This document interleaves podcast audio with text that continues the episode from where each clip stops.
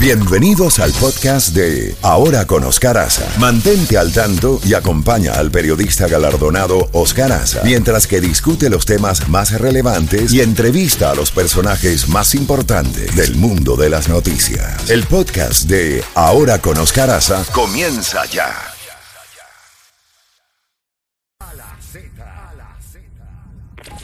Levántate en la mañana con más música. Más noticias y la credibilidad de Oscar Aza. Oscar Aza en la Z mañana. Por Z92. Bueno, son las nueve y dos minutos en la costa este de los Estados Unidos y ya tenemos en la línea telefónica a Marta Soto, editora y jefa de la Unidad Investigativa del Tiempo desde Bogotá. Marta, siempre es un placer y un honor, un privilegio tenerla en el programa.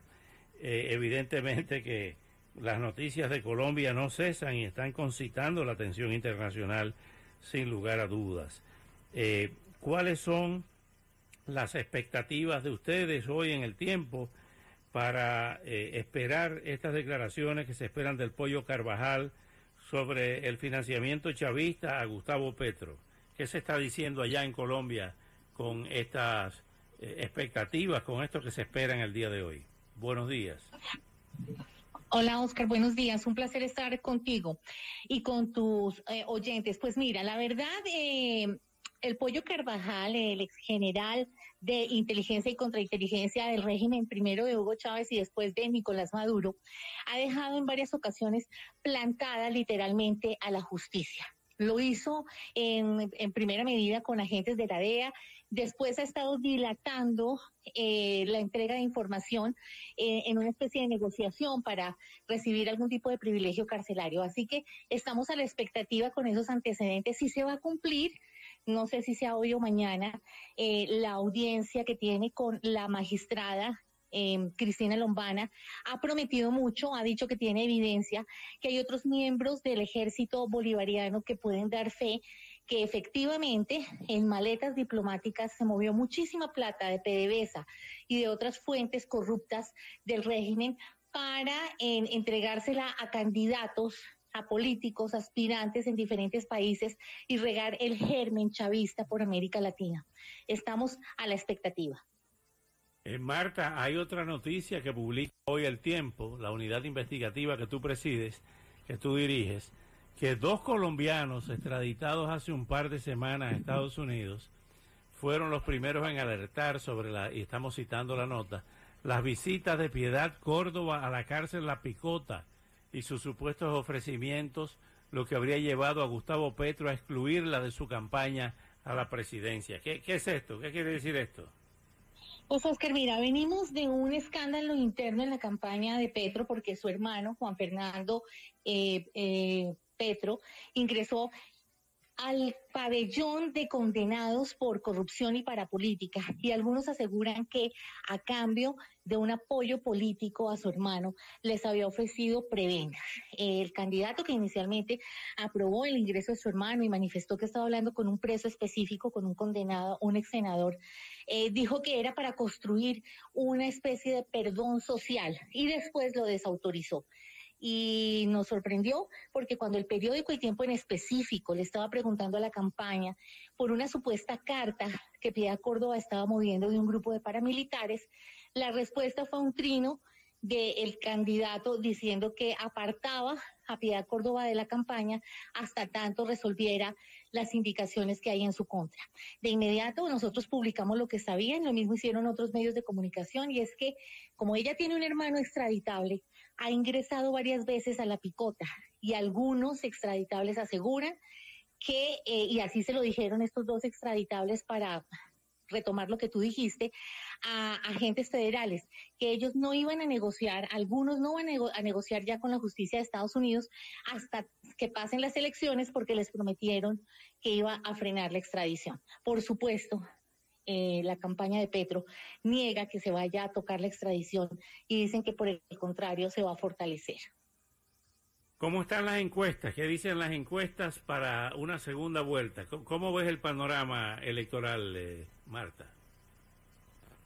Pues mira, después del escándalo de, escándalo de Piedad Córdoba, mm, que ella aceptó marginarse de la campaña y ha salido a desmentir los supuestos ofrecimientos a no se ha medido el pulso electoral, pero sí con lo del hermano y se dio una baja sensible eh, en las personas que están eh, mirando con simpatía política a Gustavo Petro. Sí le afectó. Él mismo lo sabe, por eso a los dos días estaba en una notaría eh, firmando un documento diciendo que no iba a expropiar a, a nadie si llegaba a ser presidente. Pues una cosa que pues no tiene ningún efecto eh, judicial, es más bien, eh, dijeron algunos sus contradictores que era un acto politiquero para taparlo del hermano. Vamos a ver qué pasa en las siguientes encuestas. Ellos mismos han acusado el golpe, es, sus otros alfiles han salido a rodar de las actividades y así están viéndole a Piedad Córdoba que dé un paso al costado. Finalmente, Marta, eh, hay posibilidades de una segunda vuelta eh, hay, eh, hemos estado eh, dándoles, hemos dado seguimiento al proceso electoral colombiano, como debe ser, y hemos visto que hay quienes dicen que Petro llegó a su techo, pero que Fico Gutiérrez, si busca una, una alianza de un amplio espectro, pudiera ganar las elecciones en segunda vuelta. ¿Cómo se ve desde allí? Digamos que eh, estamos viendo como dos aspectos en las campañas. Uno, la de Petro saliendo a, hacerle el quite a esos escándalos, mientras que las otras siguen sumando adeptos. Eh, yo creo que es que Petro arrancó mucho antes que los demás, entonces él ya pasó por todas las casas políticas eh, buscando respaldos y ahora es el turno de los otros, Sergio Fajardo y Fico Gutiérrez. Entonces, mientras él sale a dar explicaciones, los otros suben con un grupo de liberales, anuncian que van a hacer em, alianza con otro grupo de izquierda no sabemos si les alcanza. Si lo miramos a manera global y tú miras lo que pasó ayer, por ejemplo, en, Francia, en donde la izquierda y la derecha están bien marcadas, pero no hay ninguno con el absoluto para primera vuelta. Yo creo que eso está pasando también en Colombia. Yo creo que vamos a estar pendientes de una segunda vuelta. Finalmente, Marta, ¿cómo se está viendo la invasión rusa? ¿Cómo ha sido mm, comentada por los candidatos políticos y por la clase política? Esta invasión de Rusia a Ucrania?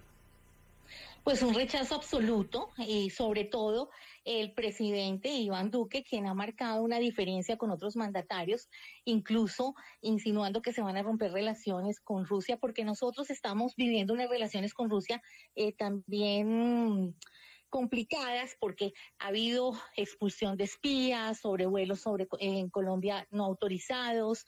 Entonces, un rechazo absoluto, un apoyo total a Ucrania, incluso en el tema de los migrantes que eh, Colombia es experto por nuestros vecinos venezolanos y porque nosotros también hemos, hemos sido expulsores de ciudadanos por el tema de la guerra. Así que es un respaldo absoluto Ucrania. Y no solamente lo hemos dicho internamente, sino también en escenarios internacionales. Marta, como siempre, muy agradecido eh, y estaremos dándole seguimiento muy de cerca a este proceso electoral y a todas las noticias de un país tan querido, con una comunidad tan grande